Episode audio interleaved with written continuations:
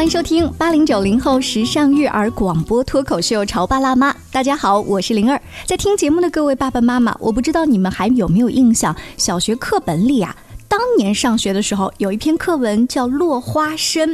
我们家的后园儿有半亩的空地，母亲说让它荒着怪可惜的。你们那么爱吃花生，就开辟出来啊，种花生吧。我们姐弟几个都很高兴，买种子呀、翻地呀、播种、浇水。没过几个月，居然收获了。那因为时间的关系，我就不一一把它念出来的，也许会勾起一些朋友的回忆。说对对对，因为老师当年让我们背诵了全文。在节目的一开始，灵儿为什么会提到《落花生》这一篇课文？它跟我们潮爸辣妈今天的主题又有什么关系呢？跟大家说一下，跟自然教育有关啊。我们抛砖引玉，来引出今天的嘉宾老师——普巴森林幼儿园的杨老师，欢迎您。大家好，我是普巴森林园的杨老师。杨老师，刚才我们举的那一篇课文，你在上学的时候是因为有情节背过，所以才用在了你现在对你的学生身上，是吗？啊，我还真的背过这篇文章。嗯。当时背这篇文章的时候，就觉得那个花生应该非常非常的好吃。嗯，就对 我们想的是吃，呃，所以在课文当中，父亲他后来引导孩子们去思考那些深入的什么花生它的呃精神的道理啊。在上学那会儿，我真的就是为了考卷上理解一下。现在的你呢？嗯，现在可能不太一样啊，就尤其是我自己又做幼儿园，然后我当时做幼儿园，其实我也在传统园待过，嗯，就我们那个时候给孩子设计种花生，嗯，呃，因为没有土，你知道吗？或者就在一个很小的盒子里，那我们怎么种呢？我们就在黑板上画，然后画出画出一块小地，然后把那个种子的图片放在上面，然后盖上一张纸片，嗯。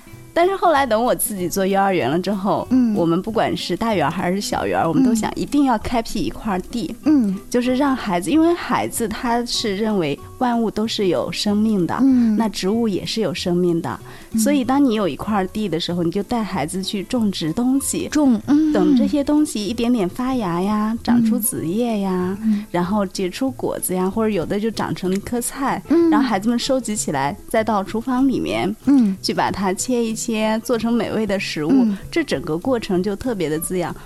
从我做园这有将近十年的时间，所以你一直坚持我们幼儿园要跟这个农民伯伯的生活紧密结合起来。对，我觉得嗯，这是生活的最主要的一部分，就是我们的孩子他热爱生活，他能让自己。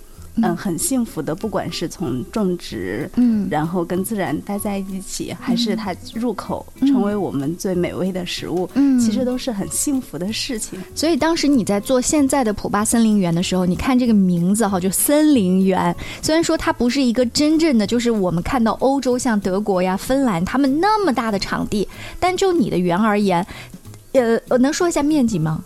哦，我们园面积确实挺大的，户外面积大概有四千到六千平吧，具体我没有，我没有看过。但是因为它里面也是整个有树林，嗯，那所以我们后来就给它取名叫森林园。嗯，最初我们是叫巴学园，嗯，然后那个时候我们在做的时候。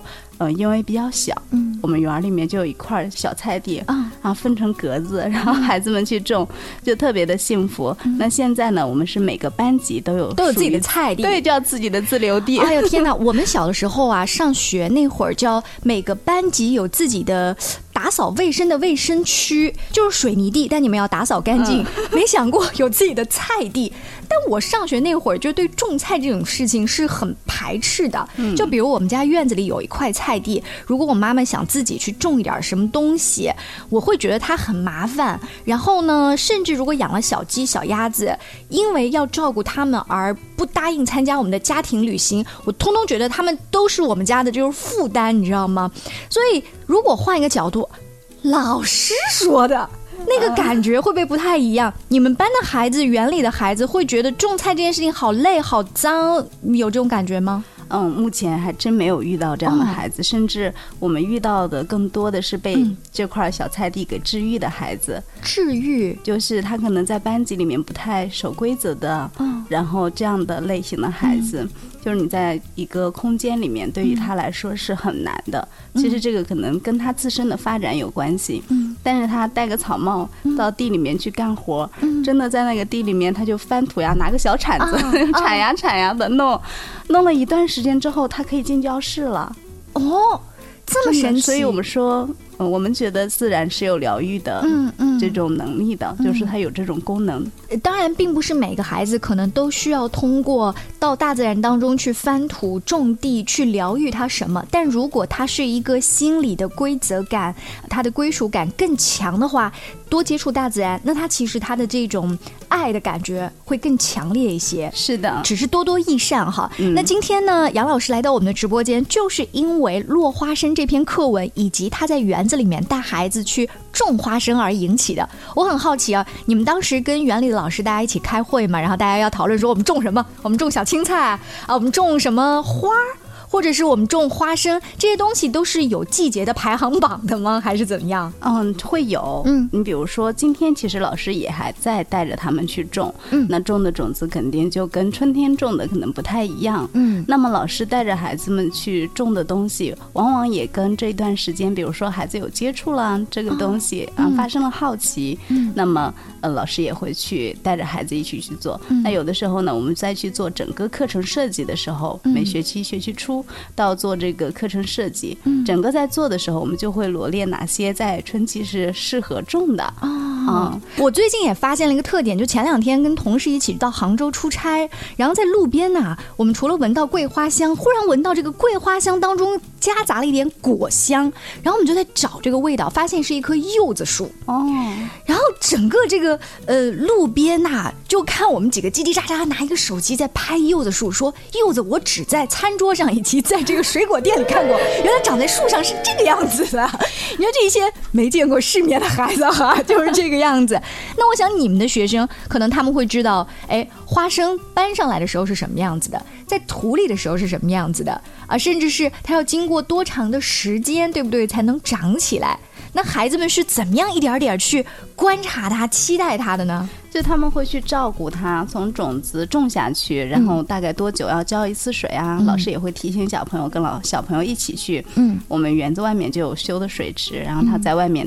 拎水，然后去照顾他们，在整个过程当中，其实对孩子的意志力和耐力，嗯嗯，是很考验的。因为种子不会一天就发芽，对不对？它很多天，然后发完芽了之后，它也不会一天就长大，它不像那个葫芦娃一样嘛。是，所以它整个过程当中，孩子要去照顾他，然后要心怀着那种期待，而且要很有爱心。最可爱的是，我刚才说，小朋友认为万物都有灵，嗯，所以他们。再去照顾种子的时候。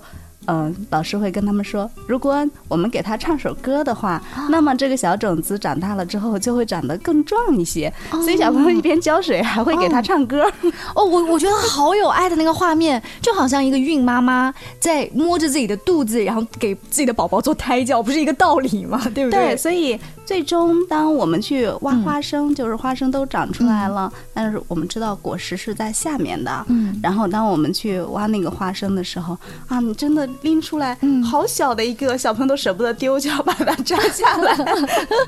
呃，哦，他们也不嫌说那个花生啊从泥巴里面抠出来很脏哈，可能是不是就不管不顾就想尝尝那个味道啊？是的，是的，嗯，你吃过那种生的吗？我吃过，其实它是有一点点甜味的。对，小朋友觉得那个味道特别好吃。嗯嗯，就比可能爷爷奶奶在家里啊半天嗯就是煮出来的要更香一些。是的，小朋友觉得那个特别好吃，所以从那里挖出来。之后真的有孩子就是直接吃哈，就他也来不及去洗，就把它剥开，然后就去吃。但老师还是会提醒他们说，我们可以去洗一洗，把那个壳的泥搓一搓。啊，老师也会让孩子们去品尝一下，就是生的花生是什么味道。然后慢慢的这段时间就挖出来的花生，毕竟不是特别的多，是因为你们只是做观察用的嘛。对，嗯，像他们也会做一些观察记录啊，这样子，然后。不多，但是又要让孩子们知道花生可以做出来很多美食，就像落花生里面一样。那老师就会再采买一些哦，然后带着孩子一起去做那个糖花生啊，然后做那个花生酱啊。它这个有一点像是什么呢？像项目式教学，嗯，就是依托某一个主题延伸出来的自然观察，然后还有动手能力，甚至是美食课程，对不对？但是它并不是一节课就完成，它整个这个项目从春天然后到秋天，甚至是来年，我们是不是还要继续这个项目？咱都能发起投票了。是的，是的。这是多大的孩子？就园里多大的孩子在进行的？啊，我们整个园儿都在进行。小班也做吗？小班跟大班一一样？对，就是两岁多到呃五六岁的孩子，他们都会去做这个课程。这个不过可能每一个班他们所选择种植的这个东西不太一样哦。呃，那比如说同时期，可能大班种的是花生，小班种的是青菜、红薯啊，或者是土豆啊，或者青菜呀这样的。那这个从种植的角度，有没有说特意给小班留一个好种的？不容易死掉的，嗯，也不会。其实，嗯，我刚才说啊，就是大自然其实是有疗愈我们的人的能力的。嗯，但是事实上呢，大自然它本身也是有生命教育的。嗯，就是自然本身就是一个很好的生命教育的课堂。我能够理解，万一那一小地里面有一颗花生，它长得就是不是很好，那你也要接受它。对，像我们种的菜，有的时候。可能就是小青菜长得并不是很好，嗯那么老师也会跟小朋友去解释说啊，为什么啊？可能有的种子就具备再去发芽的能力啦。那孩子会哭吗？嗯，孩子会觉得有点伤感。嗯，但是。孩子是比我们成人心理力量更强大的，就他真的当下伤感了，但是他很会劝慰自己，嗯，嗯，他会问说，那这个种子去哪儿了呢？然后我们就会说，那这个种子它就会跟泥土一样化成营养，然后去帮助其他可以发芽的种子，然后使它们长得更好。嗯，这个能接受。对，小朋友就觉得，哦，原来。即便他们不能发芽，但是他们还有很大的作用。是是是很是有爱的，就是整个都是有爱包裹着孩子的童年，而且力量得到了一个转化。对，好，非常感谢杨老师刚才给我们介绍了这么多的细节，我已经迫不及待的想继续追问种花生过程当中那些可爱的小朋友们还有些什么样有趣的故事。稍微休息一下，广告之后接着聊。你在收听的是《乔爸拉妈》。小欧零二，叫你变成更好的爸爸妈妈。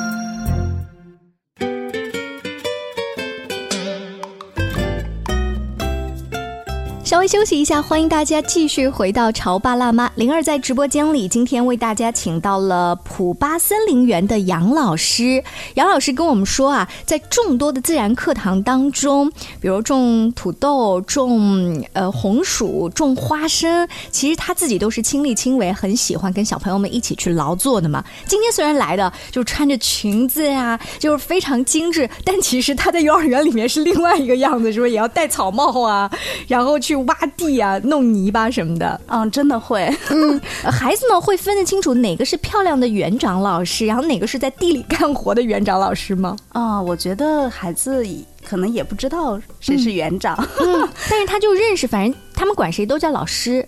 对，其实就包括我儿子，嗯，他也是今年都上二年级了，嗯，他才突然意识到说，妈妈是幼儿园的园长。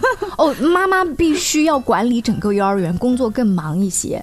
对他以前没有意识到，因为我们每个人都是像老师一样，像我在园儿里，我也会去打扫卫生，嗯，然后会去扫地，会跟老师们一起去翻地，嗯，然后会跟小朋友一起去在户外玩啊，游戏啊，所以并没有像。嗯，可能就是分为园长要做什么事情，然后老师就要做什么事情，他们不一样。你在第一线，因为有这么多年的经验，然后现在仍然就是在第一线观察工作，你就能够知道第一线老师跟孩子交流的过程当中会有什么问题，然后及时的去纠偏哈。像刚才你说到种花生那一幕，我在想小孩子去种了花生的第一天肯定特别兴奋嘛，应该是第二天、第三天，每一天都想跑到自己的自留地去观察，然后是积极的。浇水给它施肥，各种吧。对，会的，就是刚种的那几天，小朋友每天都会去看，然后一边看就一边好期待。虽然我们跟他说花生不会一天就长出来，但是你也不能预估说具体它要多少天。嗯，但孩子们就会很渴望。嗯，然后今天去说，嗯，还没有长出来，就每天都抱着喜悦去，然后嗯，还没有出来，又好难过。对他们问是不是水没有喝好呀？嗯，是不是唱歌唱的少啊？然后小朋友就会继续给他做这样的事情，但老师会提醒。小朋友说：“哦，今天我们的花生已经喝过水了，然后就不能再给他喝水了。”我跟你讲，杨老师，我们家阳台的花基本上都被我浇水浇多了 所以我不知道小朋友会不会这样的，就好积极的浇水，好积极浇水，最后都喝多了。对，就小一点的孩子，他可能还不太能够观察，但像我们大一点的孩子，比如说四五岁的孩子，他如果来浇。地的话，他发现那个地面上是湿的、潮潮的，跟旁边的土不一样，他就不会再浇那一颗。好有生活经验，四五岁，也就是中班而已。对他就能够观察到，然后他就会看哪一颗是没有浇的，然后他就去浇那一块儿。啊，太棒了！这些孩子在幼儿园里面接触，就是呃，比如说种花生、种红薯这个自然课堂，大概是每一天都要到园子里去玩一回的，是吗？嗯，我们每天户外时间比较长，嗯，然后我们户外时间大概有两个多小时，所以整个两个小时，可能是我实在是跟自己曾经的经验啊做对比，就等于两个小时的体育课，好吗？是的，哪个学校能这么嗯，就是这么奢侈哦？打个引号的奢侈哈，因为杨老师也曾经在一些传统院待过嘛，你有做过这种户外课程的时间对比吗？嗯，我对比过，大概是十几分钟。的有效时间到我们这个两个多小时的有效时间，嗯，因为我在传统园的时候，首先，嗯，他们特别担心安全问题，嗯，那么孩子如果在户外的时候，班级人数多啊，或者是整个学校都出来，户外不够用啊，嗯，然后出来了之后，小朋友跑的到处都是，老师收不住啊，所以就可能，我我印象最深的就是我待了一所园儿，他们。呃，每天户外其实是没有户外的，嗯，就是在走廊上，从一楼的走廊，然后排队遛弯儿，对，排队溜到二楼的走廊，二楼的走廊遛完了，溜到三楼都还不到他那个走廊上去，然后再从三楼那个再下来，然后就算是活动结束了。嗯，所以我觉得对比之后显得你们那儿比较奢侈哈，就是在林子里跑呗。但是会不会也有家长觉得说，那在林子里都瞎跑两个小时，都玩一些什么呢？就种花生吗？嗯，他们有户外活动啊，我。我们很注重孩子的自由玩耍时间，嗯，就是他可以自己去玩耍，然后老师们是分散在各个角落，嗯，观察他们，保证安全就好，保证安全，然后去观察他们，然后在这个过程当中，孩子们就在园子里面，他们会自由的喜欢谁就跟谁结伴，嗯，然后形成一个小团体，那么。我们说，如果是老师组织的游戏规则呀，还有目标啊，还有游戏内容啊，这都是老师来设计发展的，可能是老师的控场能力啊。但是，当孩子自由玩耍的时候，他首先根据自己的需要，我想玩什么，嗯，然后我要跟同伴在一起，嗯。只要有了群体，它就要有了相应的群体规则。嗯，我们就要去制定这个游戏的玩法，练社交。对，就练习了他们的社交，他们的玩法呀，他们怎么玩呀？出现了冲突，怎么样去解决呀？嗯，其实这些是很训练孩子的，比如说能力的。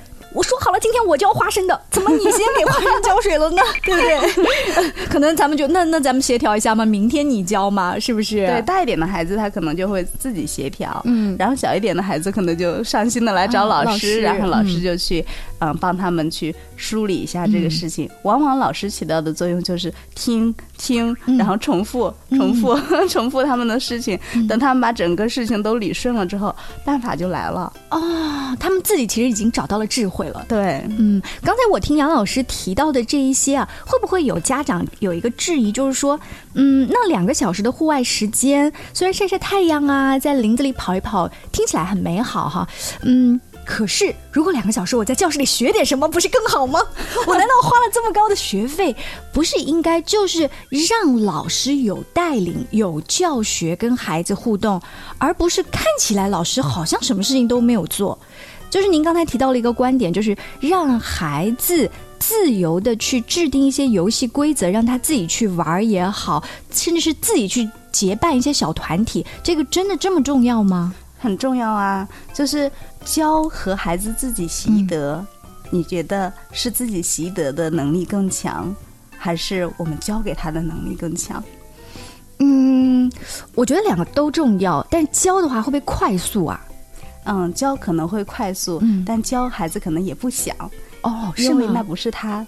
呃，本身所需要的，就像你刚才一开始说到，说我妈妈种菜，然后又养鸡，让我去照顾他们，我很排斥，就很排斥，因为那个不是你想要的。对，那是我妈布置给我的任务。对，然后还要让我去收鸡蛋，好臭，好脏哦。对呀，但是如果是我们孩子，我们放在那里，孩子很好奇，他要去做这件事情，再臭再脏，他能够去拿到那个鸡蛋，他都会觉得很幸福，因为这件事情是由我决定的。对，是的。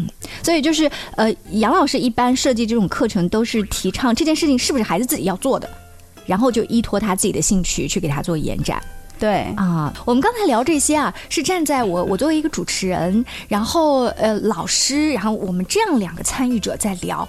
那家长呢？他把孩子送来，然后孩子反正在老师指导下嘛，就做这些嘛。这个东西呃，跟我们回到家来之后这个联系有多紧密？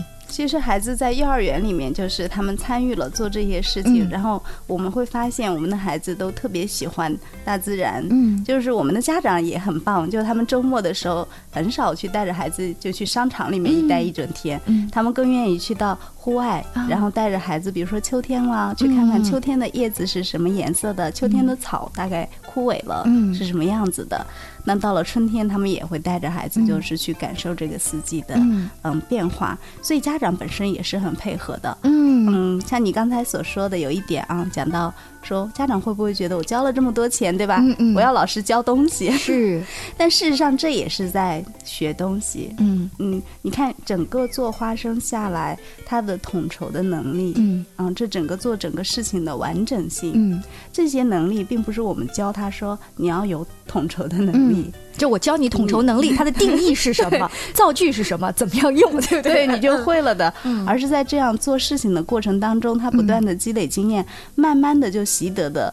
是，以后他做事情，他就知道先做哪一步，后做哪一步会比较顺利。对他可能到大了一点儿，并不知道统筹能力这个词儿的意思，但他的综合素质当中，他的统筹能力就是比较强。对，嗯，很神奇啊。刚刚杨老师说，他园里的家长可能被你们潜移默化的影响，就是比较喜欢偏自然一些，要不然可能有的家长在当初选呃不同的风格园的时候，他也不会选这儿哈。是的，确实每个家庭就是他对于自己的孩子都有相应的教育期待和目标，每个家庭都不一样。就像你刚才所说，那有的家庭他就会选择说，我一定要让孩子在低年龄段就学。各种东西，知识类的多一点，或者是科技类的东西。那他如果到我们园儿来观园，我们首先会告诉他，我们的低年龄段做的更多的是感官方面的工作。嗯嗯，就是跟孩子的实际生活是结合在一起的。嗯，所有的课程基本上都是他能看得见、摸得着的。嗯，而并不是说我要教他什么东西，我教他背多少首古诗啊，认识多少个字啊。我就是我们会跟家长提前这么说，然后告诉他，如果你的期望是那样的话，你要去找一所更符合你需求的园。对，是的。那其实一个经常参加劳作的和自由教育养育下的孩子，哈，跟我们特别注重课本上那一些知识的孩子，他在呃这样子不同的体系下教育，我们看若干年后，就这两个孩子的特质会有什么区别？我们今天的时间呢有限，所以呢不能请杨老师继续跟我们多聊一聊。下次希望有机会可以通过呃节目请教一下杨老师，就是他是一个非常非常热爱自然教育的老师。我们刚才说那两种体系教育下的孩子，其实是没有谁更好谁不好，对，他只是特质不一样。我非常期待他的观察。我们下期见喽，拜拜。